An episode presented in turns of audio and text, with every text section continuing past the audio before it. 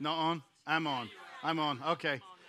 It was on the run sheet that Fee was going to introduce Dan. I'm like, that's really weird. this is Dan. That was Fee. That was weird. Um, can we all just close our eyes for a moment? just close your eyes. Put your hands out if you like, just in a posture ready to receive.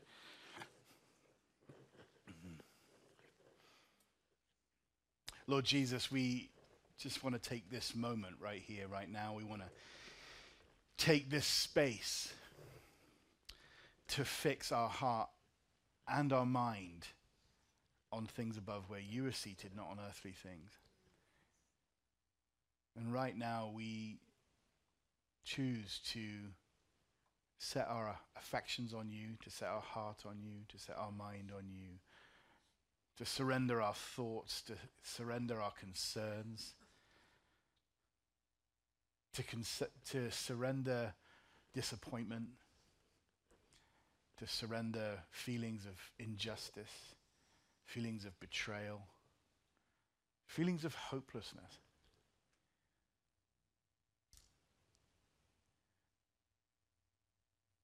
And God, as we just set our gaze and our attention on you and your word, which is your voice in print,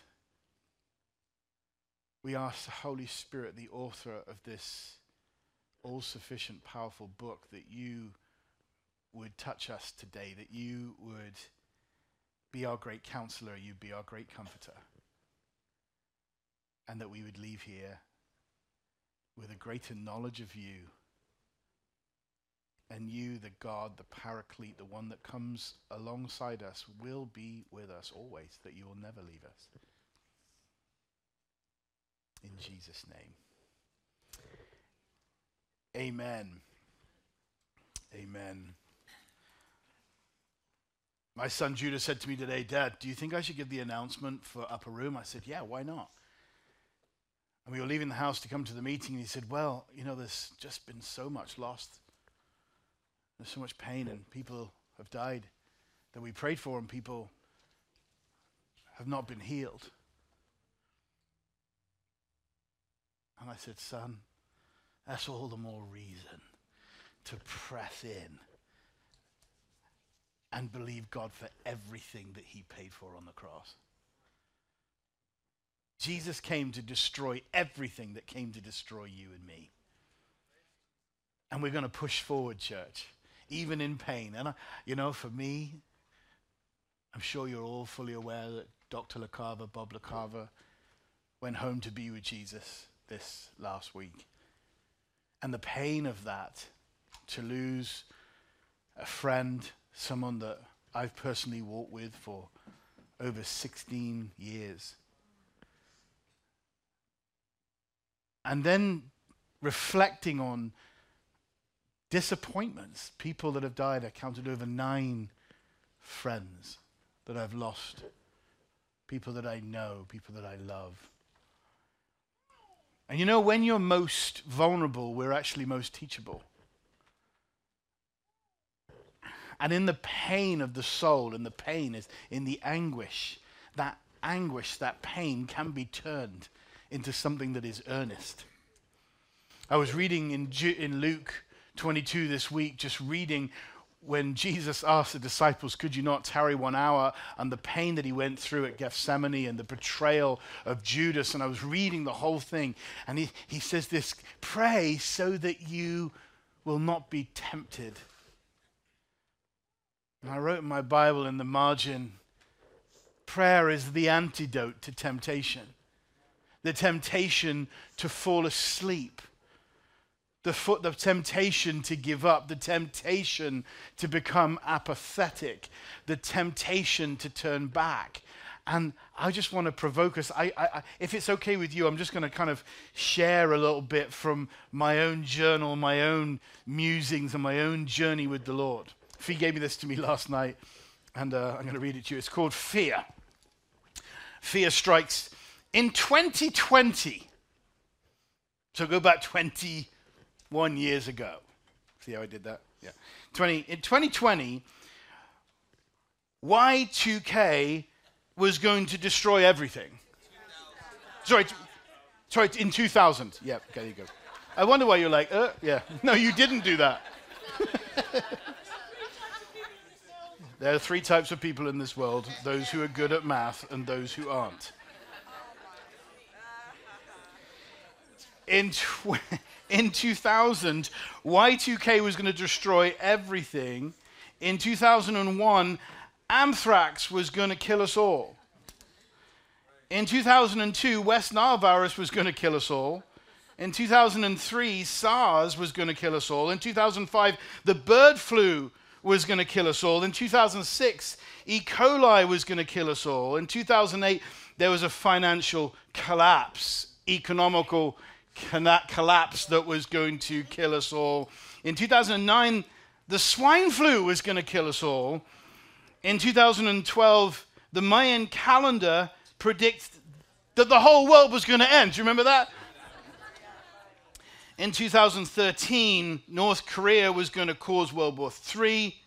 In 2014, Ebola virus was going to kill us all. In 2015, ISIS was going to kill us all.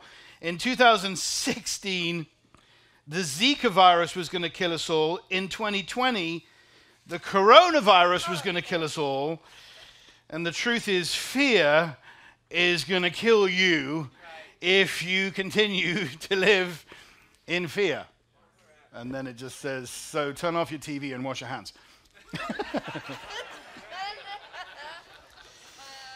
I said the other day that I wanted to talk about healthy church and what are the hallmarks of a healthy church. If Jesus is coming back for a bride that has made herself ready, everyone say ready, then what does that ultimately look like? I often ask myself this question what will the church look like two seconds before Jesus comes back?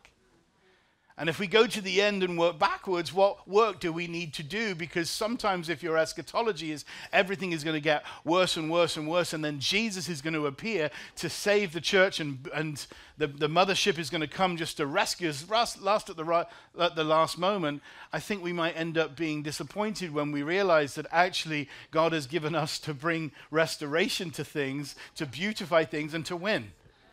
I've read the end of the book, we actually win. The bride will win. The army will win. The house will be built. The vine will be fruitful. The body will be fitly joined together, functioning under the direction of the head. We win, church. But uh, as if you were here last week, uh, the gentleman Mark Anderson was talking about um, heaven and then earth and the spiritual atmosphere which reigns between the two. The Bible says that, that Satan is the God of this spiritual aion, which is a spiritual metron, which is a spiritual atmosphere. But the more heaven comes to invade earth, the more the enemy gets threatened, and that's why the church needs to rise. And Romans says that all creation is waiting with eager expectation for the sons of God to be revealed. So the church needs to stand up, but we shouldn't be surprised. And that's why the Bible says, Think it not strange when we face the fiery darts of the enemy. Duh, don't think it's strange. Of course, the more heaven comes, the more God's will is done right here on earth as it is in heaven, that Jesus talks to pray in Matthew chapter 6, the more it upsets the hordes of hell. And when the church starts moving forward, we just shouldn't think it's strange when we face the fiery darts of the enemy. Don't think it's strange, the Bible says, because it's going to happen. But it can cause us to do one of two things it can cause us to shrink back. It can cause us to go into a place of fear, or it can cause us to actually stand up and start using our authority and moving forward. And so, uh, this is kind of like a porcupine message. It's kind of like lots of points, and I'm just going to go all over the place. I haven't really prepared this. I, I just, I just found myself. Where are you, Dan? You know, find your center. When God asked Adam, "Where are you?" He wasn't playing hide and seek. He was actually asking Adam to ask himself where he was. And and uh, if you go to a mall and you look for directions, there's a directory there and it says all the different floors and every different store's got a code and then there's a sticker and on the sticker it says three words and those words are you are here. See, if you don't know where you are, if I don't know where I am, it doesn't matter where we're going, we'll never get there because we don't know where we are. So, starting point is really important. so, I guess I kind of, uh, from my own walk with God, from my own going through the pain, going through disappointment, going through the things that I've just experienced, um, I, I find myself going back to that place of finding my center. At four o'clock this morning, I sat in the chair. I actually fell asleep for an hour or two, but um, but I was just lost in this place of I've got to find my center. Where am I? Because for me i find if i don't if i lose my center and i can't evaluate where i'm really at then i start to um, and i'm off center i start to misfire and I can start acting out of the flesh. I can start acting in panic. I can start acting in, you know, we can, we can walk by the Spirit or we can walk by the flesh. And, and Galatians chapter 5 lists what the, the acts of the flesh are and the acts of the Spirit that we can put on kindness, we can put on love, we can put on self control. Or we can go the other and become angry. And, and when I think about a church being healthy, it's a church that has clothed herself with power. Jesus says, Don't leave Jerusalem until you've clothed yourself with power. And it's the power of the Spirit. And so when we do that, we live by the Spirit. And when we live by the Spirit, we don't gratify the things of the flesh. And I'm not just, when we think of the flesh, we just think of drunkenness and all this terrible sins, but sometimes it's just having a stinking bad attitude. Sometimes it's just as simple as, as like, I need to stay in the conversation here. I don't get to walk away. I, I, sometimes I don't just get to throw my toys out the pram and just say, well, then I'm just leaving or I'm just quitting. It's like, I don't think you get to do that because when you left the domain of darkness and you were brought into the marvelous kingdom of light, you decided to come under his kingship, in his kingdom, in his domain, and we actually died to our own rights and laid them all down and said, Jesus, we choose to follow you. And with that came an instruction manual called the Bible, the Word of God, which is his voice in print. And if we follow that, you'll realize you don't get to walk away. You get to, to walk it out, stay in the conversation. But so often there's things that happen in our life where we where where, where we become our defense mechanism comes comes up, our ego comes up, and out, and they're really things of the flesh, and we start fighting, and suddenly the church is starting to squabble, and the enemy is continuing to gain, gain ground until we realize what's happening here. We say, stop this, we're not doing this. There's an enemy to, to fight we, the enemy is trying to put us into confusion, so we're fighting us, fighting each other, silly, stupid arguments, and we're not taking any territory. And God, in His patience and God, in His kindness, it says in Peter, is not slow in keeping His promises to, to return, as some consider slowness. No, He's actually being patient for our sake, giving us time to repent, which means to change our mind. So I, I just want to provoke us today. Is that okay? I want to just let's and maybe we need some uh, a little bit of chiropractic uh, help. Um, the greatest command is to do what? S- say it slowly. To love God. Okay, there's the upward. Everyone say upward. Number two is to love your neighbor. And number three is as you love yourself. So there's three journeys here. There's the journey upward, there's the journey outward, and the journey inward. But Jesus says this the greatest command is to love me, and then it's to love your neighbor as you love yourself. Everyone say yourself. So you'll be pleased to know maybe that today I want to talk about you and I want to talk about me. I don't want to talk about anybody else. I want to talk about me. Everybody say me. Say today I am going to learn about me. Yes, we're going to talk about you.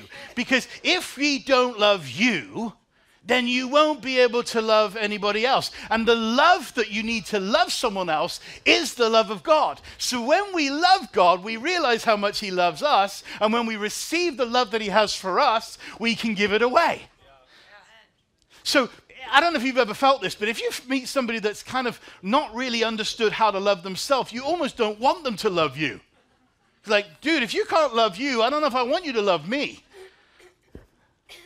because you're not going to love me well because you don't know what love is. And this then is love, 1 John 4 says, not that we love God, but that he first loved us. Boom, mic drop. That's you can just write that down. We could go home right now.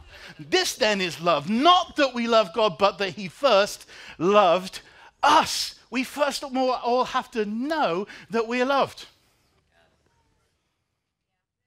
And you know, there's a principle of the Spirit. It's in Proverbs 11 25. It says this He who refreshes others will himself be fresh. Another refreshed. Another translation says, He who waters others will himself be watered. It's a principle of the Spirit. And again, when we have the love of God on us, it's contagious. And when we're like Him and we live by the Spirit and we put on love, it just becomes automatically flows out of us. I don't, know, I don't like using myself as an illustration, but um, if I don't, it will kind of it won't make sense. But a few, a couple of weeks ago, I could see that the, the snow is going to come. It's the snow is going to fly. If you love the snow, you're happy. If you don't, sorry. Be ready in season and out. There is out season, there's in season. Suck it up, get it used to it. It's Chicago. It's just how we where we are and where we live. Right. So snow's coming. Right. Snow's good. Snow's great. Um, if you like snow, I like the snow, but I don't like the snow on my driveway because then I just normally I'm from England, so I don't, you know, I didn't know you had to, cl- to clear leaves. Just let the leaves lay on the ground, and I didn't know you had to clear snow. Just walk on top of the snow. And then people told me about lawsuits and things like that, and so, so now I just, I just, I just let Fee do it. No, I, I now I now no no no no no no no no no.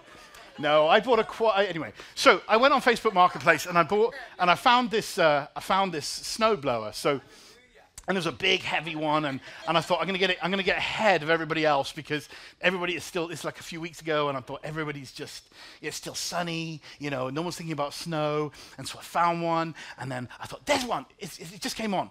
And it was in west chicago and i was headed that way so i said can i come right now? And the lady said yes and so i get there and i'm in my truck on my own and, and the garage door opens and there's this lady there. And i said hi how you doing? She said i'm doing good. And, and, uh, and she said so this is the snowblower and so I looked at the snowblower and I looked at her and I just, her whole face was just, just, her countenance was da- down.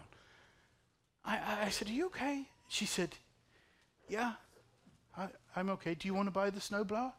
And I said, I, I, sure. Does it work? She said, Yeah. And I said, Okay. I said, But you okay? And she said, No, I'm not. I said, what, What's going on? She said, The reason I'm selling my snowblower is because my husband has Alzheimer's. And he's really angry. And he doesn't know who he is. And I have to look after him because I don't have any insurance. And, and I have a dog, and the dog is dying. And I have no life.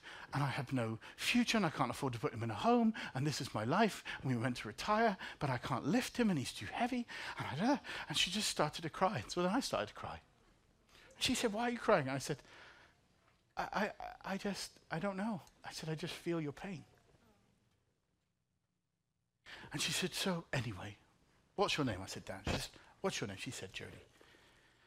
I said, Jody, I'll buy the snowblower just if you say it works, but um, only if I can pray for you. And she said, You pray for me? I said, I would just love to pray for you. So she said, Okay. She said, I'm, I'm not very, I've got a bad back, so I can't help you lift it. I said, Oh, I, I can lift it. This thing was massive. But anyway, so I didn't, I li- lifted it on my own. But, um, but I was just stood there and I just felt so overwhelmed. And I said to her, I said, I said she said, do you, I said, do you have any change? She said, no. And I said, well, how much? Now, normally I'd negotiate, right? But today I just didn't want to negotiate. So I said, look, um, I don't have any change, but actually I'd like to give you more than you're asking anyway. And I'd like you to go and go do something nice for yourself. Go and get your hair done or go out for dinner. You know, go and be nice. Just Be kind to yourself. And she just lost it. And then I lost it. I thought, what's wrong with me? I'm just stood here, this lovely lady, and I'm praying for her. And then, anyway, I got the thing and I put up and I gave her the money and gave her a hug and said goodbye, right? So I left. And then suddenly things started to happen over the last couple of weeks. Friends going home to be with the Lord unexpectedly. People being diagnosed with things in the middle of a healing conference. While we were having a healing conference here, one of the pastors in the church in the UK had a sudden heart attack in his 60s and died. Total shock while the meeting was going on. And I just, then it was another thing, and then another thing, and then another thing, and another thing.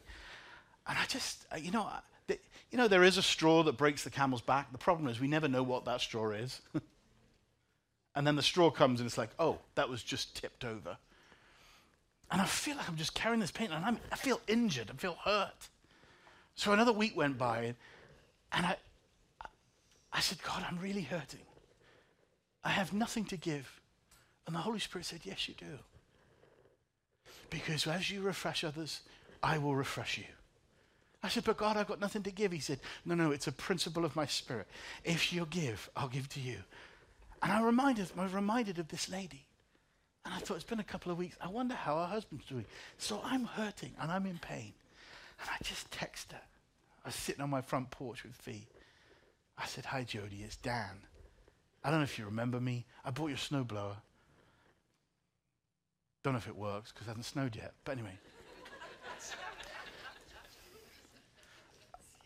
I just wanted to know how you were doing. She texted back. She said, My husband, my son just got diagnosed with cancer. My son. And he just dropped dead. I'm like, What? She said, How did you know? Are you an angel? and I'm crying like, No, you could ask Fee.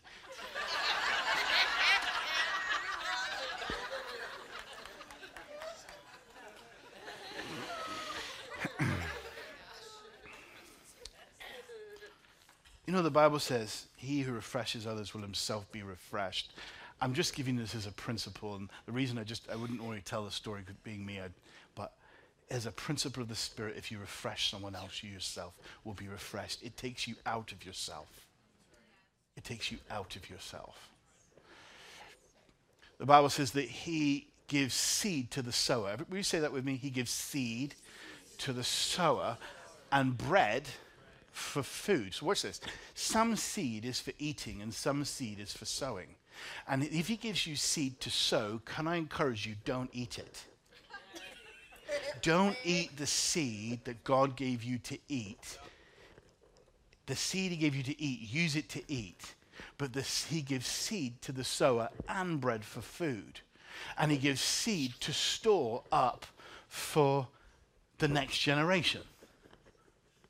So there's three S's. There's seed for, for yourself, there's seed for sowing, and there's seed for storing. It's another principle of the Spirit. I said this is a porcupine message, right? So I'm going to be all over the place. But these are the things that I felt Holy Spirit reminding me of for me to stay healthy in my own soul because when you're in pain, you want to protect. When you're, when you're disappointed, you want to withdraw. When you can't see what happens, I just want to, and it's, the, and it's and actually moving in the opposite spirit is actually a principle of the spirit and it's a principle of the kingdom, and it will help us, like the oil of the Holy Spirit, oil us, and we suddenly start getting refreshed again and realizing why we're here on planet Earth. I don't think God cares much about snowblower. But God did knew, I'm going to, if I can just get you here, I can, be, I can bring you to bring someone to bring hope to someone who is hopeless. She knew nothing about God. The more I talked to her and heard her story, she had no idea. She just said, I'm just waiting here for all these bad things to come upon me, and then I'm going to die. We grieve not as those who have no hope. Doesn't mean we don't grieve. It just means our loss has an end to it and it's hope. And watch this he who has the most hope has the most influence. We've got to live in hope. It's a living hope. In the midst of our pain, in the, in our midst of our anguish, give again. Keep giving. It's a prince. You'll feel, you'll feel good. And I don't mean about feelings. I mean, it's, a, it's, a, it's the language of heaven. It's the principle of the Spirit. All right, um, a little bit of time left.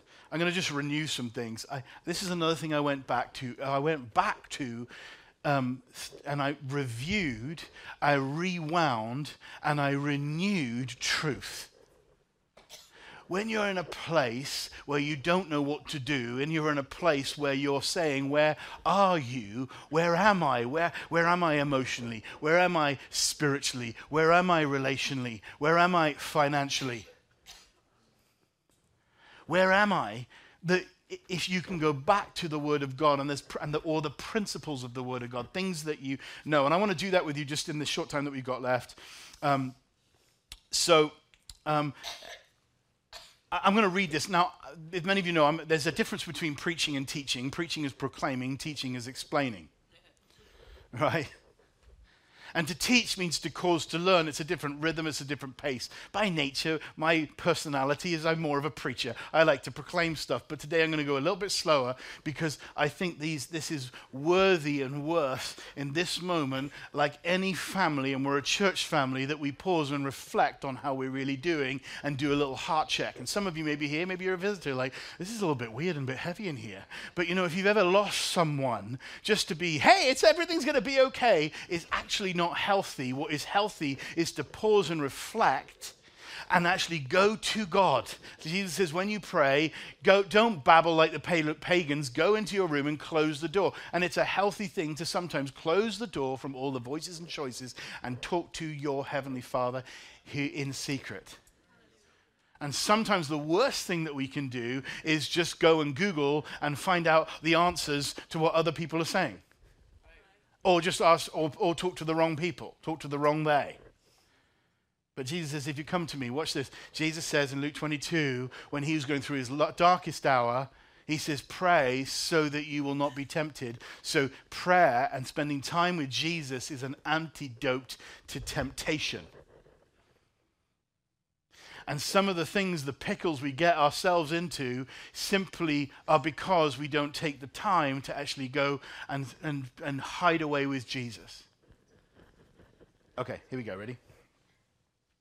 We are either on a journey of discovering health and freedom and becoming more like Him, or we're on a journey where we're getting further away and hemmed in and locked up and then you just start enduring life instead of enjoying life. Most of the time, the greatest hindrance to our growth is not the enemy, it's me or you. Most of the time, the greatest enemy to our growth and our hindrance is me, not Satan, not the devil. Wrong thinking and unbiblical belief systems rob us of knowing our significance and knowing the depth of the Father's love for us. This is why we need to spend time with Him. I keep going?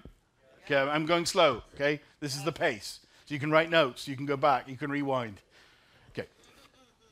No relationship you have is healthier than you. Any relationship is only as healthy as the least healthy person in that relationship.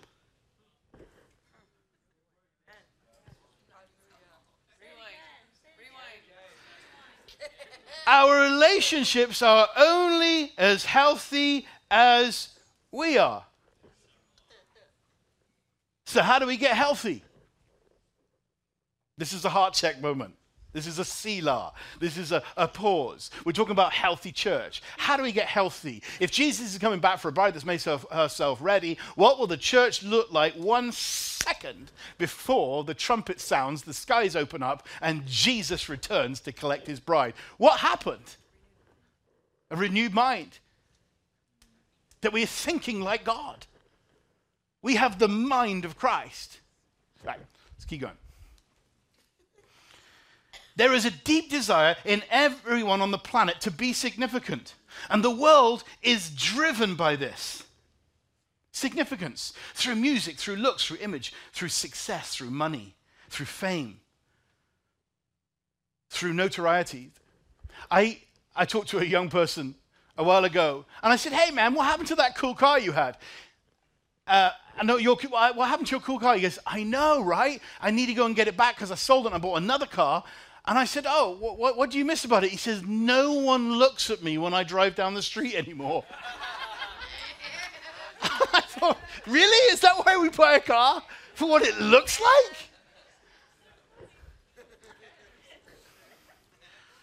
The number one common addiction before alcoholism is the need to feel significant, the need to feel worthy, the need to feel special. Now that's a need is a need is a need is a need. It's a, it's a human need. It's not necessarily wrong. But the, the, what's wrong is if we fulfill that need from the wrong place. King Solomon said, with all his wisdom and all his success in Ecclesiastes, by the way, uh, men, he had 300 girlfriends and 700 wives. You could do the math, it's, it's, it's, it was, that's quite a job. But this is the sum result of that. That's a thousand. There's 365 days in a year. Okay, okay, back to the notes. Okay, so he says all of this is meaningless like chasing the wind. So, whatever you pursuing that you actually fundamentally believe will actually fulfill and that fill that void in your heart, Solomon had a good shot at it, and his conclusion was it's like chasing the wind. It's meaningless. In other words, there's something else that can actually truly satisfy personal significance of knowing you are unconditionally loved. That is the key to personal significance. Knowing, ready, that we are absolutely loved, that we are adored, that we're accepted, that God thinks you're amazing, He thinks you're special, He thinks you're wonderful. And watch this, you can write this down. This can never be achieved, it can only be received. It can never be achieved, it can only be received. The reason for that is because it was achieved at Calvary. The wrath of God was satisfied at Calvary. I, am going to renew a really old lesson really, really quick. I can do. This is the domain of darkness. This is the marvelous kingdom of light. We were once slaves. We were once sinners. The Bible says, You were dead in your transgressions and sins. We were on a journey to the cross, doing things for love, doing things for acceptance, doing things for victory. But we couldn't. Our, our, our, our goodness was, was like filthy rags. It is by grace that we're saved and not by works. But for God so loved the world, he sent his son Jesus. Everyone say the cross. And Jesus died on the cross. He carried our sickness, he carried our shame. He carried our sin. He actually became sin, and the wrath of God was satisfied. It wasn't gentle Jesus, meek and mild. It, the, Isaiah said he was marred beyond human likeness. He was, his body was ripped open, and he became sin. And so the gospel, which means good news, is those who accept it by faith get taken from the domain of darkness and through the finished work of the cross brought into the marvelous kingdom of light over here. Isn't it great to be in the marvelous kingdom of all you here over here? And, we, and so now we're not on a journey to the cross, we're on a journey from the cross. We're not doing things for love, we're doing things from love. We're not doing things for acceptance, we're doing from, things from a place of being accepted. We're not doing things for victory, we're doing things from a place of victory. We're living in the marvelous kingdom of light. It's wonderful. It's a marvelous kingdom. So, I'm just review. I'm renewing. I tell you, this is what I do for myself. I am no longer a sin. Uh, I'm not a slave. It is by grace that I've been saved, not by works, and no man can boast. Now I am a saint. Now I am a son. You are a son or you're a daughter of the king, living in the marvelous kingdom of light. It's a great life. And we chose it. And when we came into this kingdom, we chose to follow his instruction manuals, which is the Word of God. It's a great book. Yeah, so good. And it's living and it's active and it's alive. So we're no longer slaves. We're no longer sinners. That's why Galatians 5, verse 1 says, It was for freedom that Christ has set us free. Therefore, do not let yourself be burdened again with the yoke of slavery. Everything in my life wants to see people set free everything in my life, I want to see people make good choices so they can change the world. That's why I'm here. That's why I get out of bed every morning. Anyway, so there's that. So, um, I'm going to preach myself happy. Significance is not achieved, it is received. it can only be received. Um, we don't need to find, I don't need to find my, find my value in what you think of me. You don't need to find your value in what other people think of me. If you began to boo me this morning, it's like, you're a rubbish pastor, boo, then uh, uh, if that, if that absolutely floors me, I've handed you my significance. Okay, keep going. Too much? Too much for a Sunday morning? Mm. The only the only place we can truly find our significance is through our Father God. Not through the accolades of man, not through sports, not through careers, not through our physical being, not through just going to the gym. Got some six packs back there.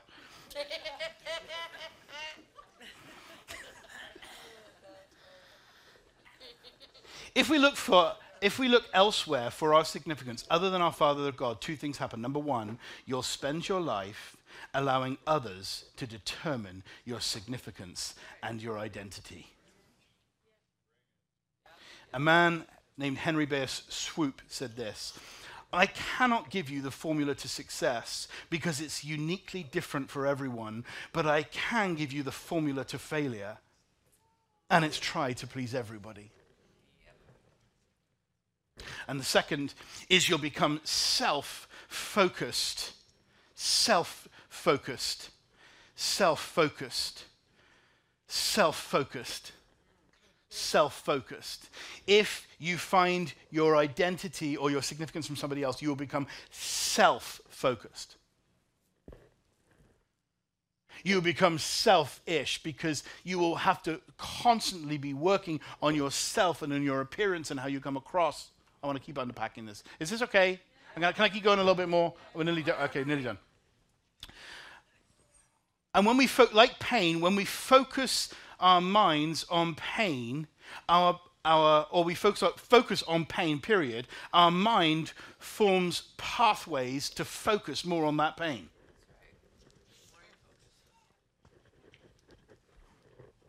So, when you focus on self, on power, on wealth, on notoriety, on fame, on sex, on image, it gets bigger and bigger and bigger. Anything you focus on, focus on that um, that's to do with self never ends.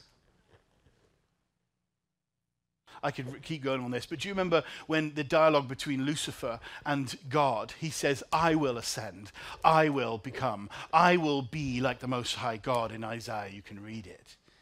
And God says, Nope, I'm not having any of it. I call it the I factor. When we get so engrossed in us and, and what other people's opinions are, are of us, and we find that self significance in us, the I factor comes into play, and it's a very dangerous place. All right, here we go, really quickly. Um, statistics for counseling. I've, I've, read these before a long time ago, but 80% of counseling was found to be useless because they weren't looking for a solution, they were focused on self. I'm so thankful for people in the kingdom of God, for people who are full of the Spirit of God for people in this church, people like Cynthia, who have dedicated their lives to not focus just on a problem, but focus on the solution. Because we have got to come out of darkness. The Spirit of the Lord, watch this. Isaiah 61, the Spirit of the sovereign Lord is upon me because he's anointed me too. Everyone say too. I think as charismatics, sometimes we forget that, that the Spirit of God has not just anointed me so I can laugh and have an encounter with God, but He's actually anointed me to something, and that too is actually very specific. It's to set the captives free, to bind up the brokenhearted, to comfort those who mourn and for those who grieve in Zion, to bestow on them a crown of beauty instead of ashes, an oil of gladness instead of mourning, and a garment of praise instead of a spirit of despair or heaviness. And so all counseling must lead us and plug us back into the head, which is Christ. The fool says, Proverbs says, in his, the, fool, the fool says in his heart, I am right. 70% of, the, of your day, you are communicating with someone. Stay tuned, watch this. We communicate at a rate of 150 to 200 words per minute. Some more, some less. We self talk, watch this, at a rate of 1,300 words a minute in your head. So we talk 100, 150 to 200 words per minute on average, but we self talk 1,300 words in a minute. Self talk doesn't stop when you sleep, and it influences the way you think. And psychologists say that 70% of your self talk is negative. 70% of self talk is negative. And everyone believes their self talk is right. As a man thinks in his heart, so is he. As a nation thinks in their heart, so is he. As a church thinks in their heart, so is he. We're talking about healthy church. It's important. Can you see? It's important that we think right. It's important that we think biblically. It's important that we think God thoughts. It's important that we are God conscious, not sin conscious. It's important that, that we, we live in the reality there is now no condemnation for those who live in Christ Jesus. That we are actually free. That we are no longer slaves, that we are no longer sinners, but we are sons and daughters and saints of the Most High God and that we can live free, and that the things that held us, like the people of Israel, eh, of Egypt, held us in slavery, the, dead, the, the, the waters of baptism killed the old man so that we could be free. We got to live free. So, self talk.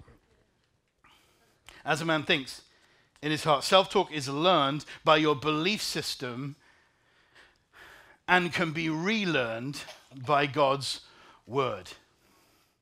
Many experts think that the mind is a composition of intricate internal conversations. Our conversations hold an unending dialogue with ourselves, with ourselves, a conversation with ourselves that colors every experience that you may have.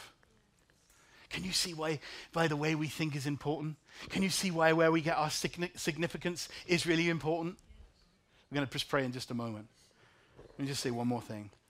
90% of people think that they are self aware, but only 10% actually are. That's, a, that's actually proven to be true that only 10% of people actually have true self awareness. This is why we need one another. This is also why the starting point has to be a heart, a heart that is ready to receive truth. That where our significance isn't actually what you think about me, but it's what God thinks about me, and the way I'm going to find that out is by what He wrote about me, which comes from the Word of God. So many people are not self aware to flourish as a people, self awareness is essential. It's essential that we learn to not have self significance, but and, where, and know where that comes from, but self awareness. And I could unpack this, and I'm going to in, in, in the weeks to come. But I just want to say, I think God's people should be the most powerful people on the planet. I think they should be healthy. I do.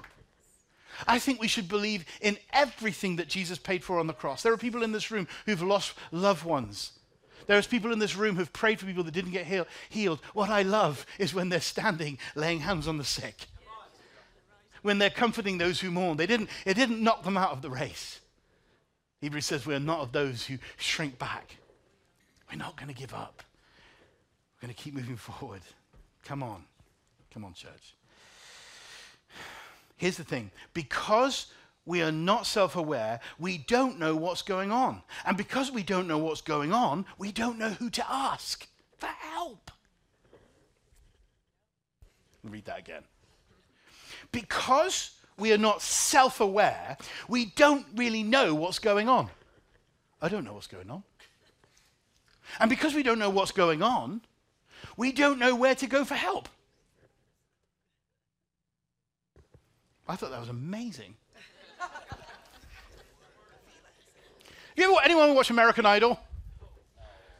and you see, you see someone, and it's, it's unfair because they've clearly televised somebody that they know is going to do bad, but it makes good television, so they just embarrass them. But, you know, the parents are all there and the grandparents, and they push their children on, on and they're young people, and they've, they've been singing since they were three, and they're amazing. And then they go up there and they just bomb. They can't really sing. And it takes Simon Cowell, somebody to go, like, that was just awful, and that was terrible, and it's really mean and horrible. And they go away. And then some of them, turn around and they just start firing back. Rah, rah, you don't know, you wait and see. I'm going to be the next Beyonce. Rah, rah, rah, rah. And they're just mad, and you're just like, whoa. And it's really embarrassing, and it's like, ah, eh, the whole thing is just really cringeable. But the real issue is just self awareness. It's not just self awareness for the person, but the, for the family. It's a lack of self awareness. You ever see somebody with a, with, with a t shirt, I'm the best dad in the world, and their kids hate him? You know? Too, too much? Oh, okay. Or you just think you're the most amazing boss, but your staff just don't like you, just think you're an awful boss. Why, what's the issue? The issue is self awareness. We need to become really self aware. But how do we do that? I want to keep unpacking that. Not today. People are like, what? Not now. Really?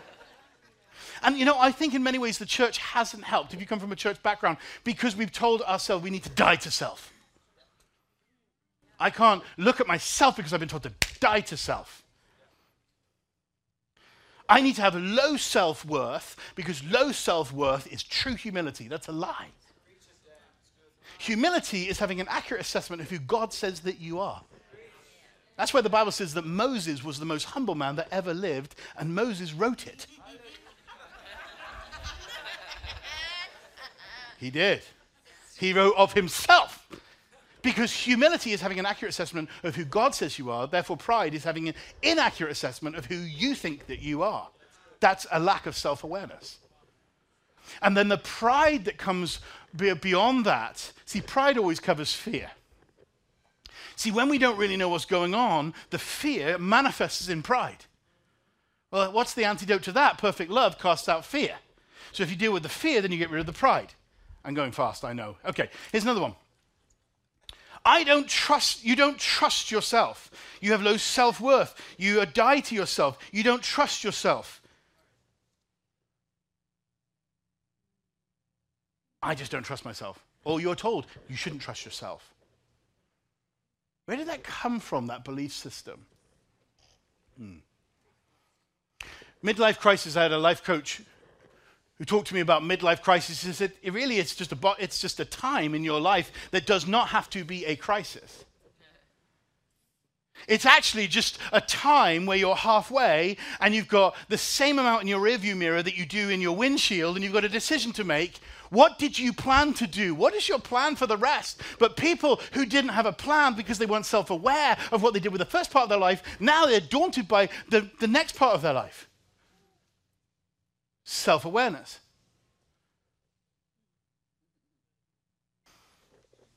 It doesn't have to be a crisis. We get to a place where the road behind you in your rearview mirror is fuller than the view in your windshield. There's more road behind you than there is in front of you, and that can cause a crisis. But I want to suggest, in order to be a healthy church and the healthy ecclesia and the healthy people of God, that we start to talk about these things and actually examine the fundamentals of where we got this belief from. We need to look at our BS, our belief system.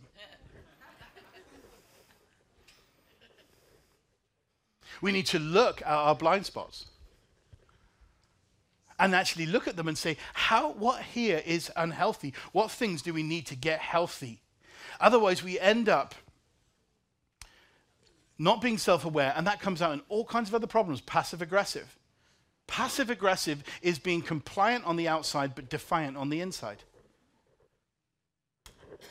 But say what you really think. But why don't we say what we really think? Why can't we be really honest? And why can't we be honest in a way which is honoring to the other person? Eleanor Roosevelt once said this the only person that can make you feel inferior is you. All right, nearly done, guys. I'm going to leave you with this because it's, it's uh, 12.15. I'm going to pray, I promise.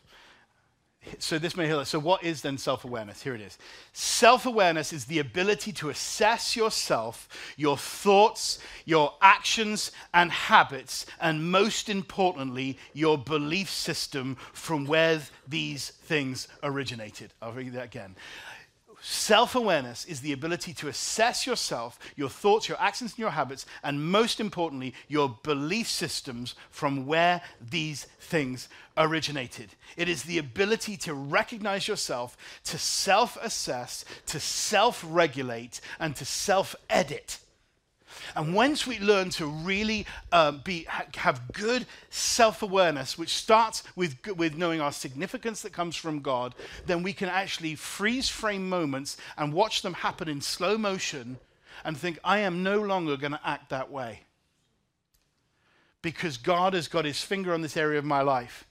I'm no, I used to react, but now I'm going to respond. Oh, that's just Mary, she there she goes off again. She's just going off on one. She's just mad. Just this, this Mary. And it's almost funny, but it's not funny. It's actually an, uh, it's, a, it's a lack of self-awareness. It's, a lack, it's actually an immaturity that if we'll actually look at it together and see how the Word of God and what the Word of God says and how to apply it, we can actually change learning to listen, learning to stay in the conversation, learning not to just talk, talk, talk, talk, talk, but learn to actually listen to what's being said. These are all self awareness issues, and you may be sitting here today thinking, Dan, where's the Bible in all of this? This sounds more like a, a weird TED talk. but I want to say this love is not rude. And when we really know the love of God, we put on love, and it will cause us to love ourselves as He loves us, and it will cause us to love the people around us. And in doing that, all creation that is waiting for the eager, with eager expectation for the sons of God to be revealed, suddenly the church will be revealed in all her splendor. Glorious church that Jesus died for. And he's waiting. So, can we just stand together? Just put your hands on your heart. You can close your eyes.